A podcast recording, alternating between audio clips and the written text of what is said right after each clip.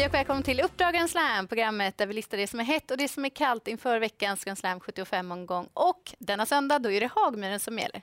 Som har ett kort upplopp, 170 meter, så det är bra att vara med i den främre träffen när upploppet nalkas. Och nu till veckans snackisar och vi börjar med rubriken Gott om halvrader. Det hör ju faktiskt inte till vanligheterna men på söndag är det hela sju stycken hästar som startar med halvrad och två av dessa vann lopp i onsdags. Då pratar vi om sju Provolone i den femte avdelningen och tio Nordbeälde i den sjätte avdelningen.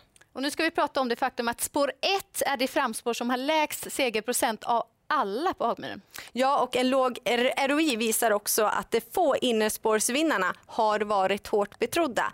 Enligt eh, statistik hos Travfakta där kan man se att segerprocenten från spår 1 är avsevärt lägre än snittet på samtliga banor på kort och lång distans. Lägger man ihop det här så handlar det om en summa på 5% gentemot rikssnittet 10% men om man kollar till medeldistans innerspår där så skiljer sig faktiskt inte Hagmyren från andra banor. Och så har vi tre kallblodslopp på söndag. Vad är värt att tänka kring det? Det kan vara läge att gå på favoriten för enligt statistiken på Grand Slam 75 så vinns nästan vartannat eh, kallblodslopp av favoriten, 48 procent. Om du jämför då med alla lopp då är det favoritprocenten 38.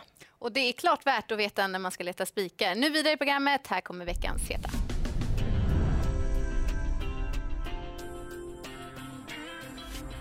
I den andra avdelningen så vill jag lyfta nummer fyra Angel of Tricks som jag tycker har stått för jämna och bra prestationer en längre tid. Hon är van att möta hingstar och vallacker, hon är van hårdare konkurrens. Näst senast då var hon trea på V75. Dessutom så kan hon utnyttja spåret, hon har fin startsamhet och jag tycker att hon känns spännande. Och sen vill du prata om eh, Mats Gellerstedt. Som har förbättrat siffrorna som tränare i år. I fjol hade han 11 i segerprocent, i år 16, så stallet går starkt. Och i den tredje avdelningen så har han nummer tre, Vänforsstjärna till start. Hon stod för en stark avslutning senast, det räckte hela vägen till seger. Nu fortsätter man med Per Linderoth i sulken som är obesegrad med henne efter ett försök. Och det är hennes förutsättningar den här gången. Det handlar om kort distans och framspår bakom bilen. Hon är ruggigt startsnabb snabb och av hennes 11 segrar så är sju tagna över kort. Och går vi till den fjärde avdelningen så blir nummer sju Axel Ruda hårt betrodd och det tycker jag är med all rätta. Vilken enorm utveckling han har visat under året och han har tävlat och vunnit i högsta eliten på V75 i år. Näst senast då spurtade han bra som tvåa bakom vinnande Melby Jinx på V75. Sen fick han en paus på fyra veckor, kom ut i lördags i Boden. Då hade han alldeles för mycket överskottsenergi och slog till med en galopp innan start. Nu har man gjort av med den energin under veckan och jag tror verkligen att konkurrenterna har respekt för Axel Ruda på söndag och jag tror att han tar sin första seger över långdistans. Jag brukar alltid vara orolig när man har testat på långdistans och aldrig vunnit. Men han har ju aldrig varit bättre än vad han är nu så då klarar han nog av det. Och I avslutningen vill jag prata om nummer 11, Rayon, som har två lopp i kroppen efter uppehåll. Han vann direkt i sin comeback och senast så tycker jag att han höll bra som fyra efter att ha jobb, gjort jobbet utvändigt om ledaren över lång distans. Det här är en spårtrappa och han står bra inne sett till insprungna pengar. Återigen Mats Sulkyn och Henrik Larsson som tränar har bra form på stallet. Tre segrar på de tolv senaste starterna. Och eftersom vi har flera kallblodslopp i omgången så var det givet vem veckans profil skulle vara. Det var en tränare som tog 3000 segrar i veckan. Det är imponerande och vi pratar såklart om Jan-Olof Persson. Patrik Fernlund tog ett snack med Marcus Lilius om söndagens starthästar.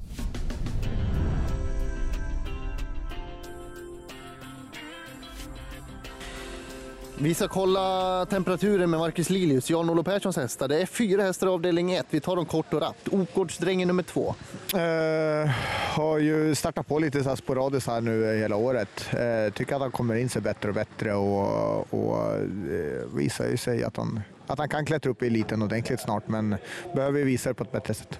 Våle Nikolaj nummer sex har väl kommit in fint hos er, eller? Ja, verkligen. Eh, vi vann ju på ett bra sätt uppe i Umeå och senast så hoppade han av friskhet när jag vred ut honom på upploppet på Bergsåker. Och, och jag tror att jag hade varit nära bredvid Rune. Jag vet inte om jag hade slagit honom, men jag tror att jag hade gett honom en match i alla fall. Så att eh, friskhetsgalopp på honom så borde det vara bra form då. Är det loppets rysare? Ja, men det kan jag nog säga lite grann för att han, han kändes fin och eh, det var ju roligt att han tände på så pass. Järvsord nummer sju, du kör själv. Är det bästa chansen? Ja, men det vill jag väl kanske säga. Han har ju vunnit SM på ett rejält sätt och, och det är ju kanske går ner lite i klass från det loppet då. Och så 2,6 gillar honom så att, eh, det är bra. Men senast var han laddad. Ja, senast hade han inte vaknat på rätt sida. Han var laddad hela dagen. Eh, så att, eh, lite för över toppform där för honom då. Då var det för mycket för honom. Eh, så har sett jättelugn och fin ut hemma nu faktiskt. Så att, eh, eh, jag tror att han kommer sköta sig. Och så åtta Belfax. Ja, men hedershästen fick ju vinna senast eh, på delad seger på Bollnäs. Men ändå fick han vinna och han är ju fortfarande hedersam. Så att det är kul att han är med och tävlar. Det är ju ganska osannolikt, men han gör det otroligt bra. Kavaleren avdelning 6 nummer 12. Eh, har ju liksom inte stämt sådär riktigt för honom nu här på slutet. Eh, men har ju sett ut som att han tränar bra hemma och så. Så att, eh, får jag hoppas på att det ska ge sig för honom, för då är han ju otroligt högkapabel. Gottclear nummer 13, vi ska säga det, vi spelar in den här intervjun onsdag Bergsåker. Då har inte Gottclear startat än. Vad, vad har vi för dagsstatus på Gottclear innan onsdagens start?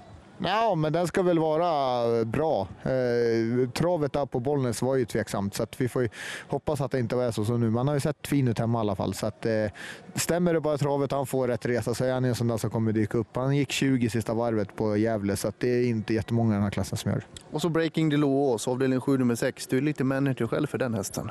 Ja, men lite grann sådär. Men eh, ja, man var faktiskt positiv senast från utvändigt ledaren. Eh, slog i ledan, men jag tror inte han såg den som kom. Han går med halvstängt huvudlag och eh, jag tror han avgjorde det liksom för sig själv. Eh, så att, eh, lite uppåt form där och bra läge att kunna få ett smyglopp eh, på en eh, bra häst som Quartet Tile. Så att, eh, därifrån kan vi nog spela in en bra peng.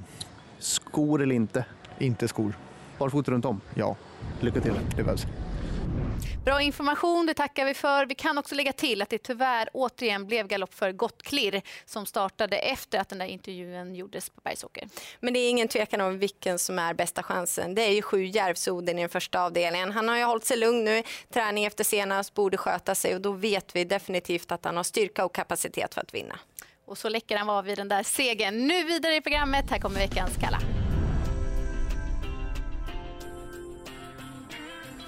I den andra avdelningen kanske man inte ska döma nummer ett eh, Kaptenas allt för hårt med tanke på den tunga banan senast. Men det löstes ändå från innespår och jag hade förväntat mig mer.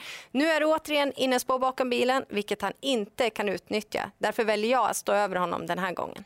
Och går vi till avslutningen så har nummer ett The Ride of a Lifetime två segrar just från ledningen och han var läcker senast. Den här gången tror jag dock att han får svårt att nå den positionen då han har spår 1 i en spårtrappa och möter hästar med mer pengar på sig. Så vad är det viktigaste nu när vi ska summera ihop våra tankar inför söndagen? Att man kan lita på favoriterna i kallblodsloppen. Nej, men i tredje avdelningen i alla fall. Tre Wemfortsstjärna, hon har fina förutsättningar för en ny seger. Och jag tror mycket på nummer 11 Rayon i avslutningen. Han var bra senast. Och både du och jag och Marcus Liljus tror såklart mycket på SM-vinnaren. Det gör vi. Häng med oss på söndag. Grand Slam 75 startar 15.00.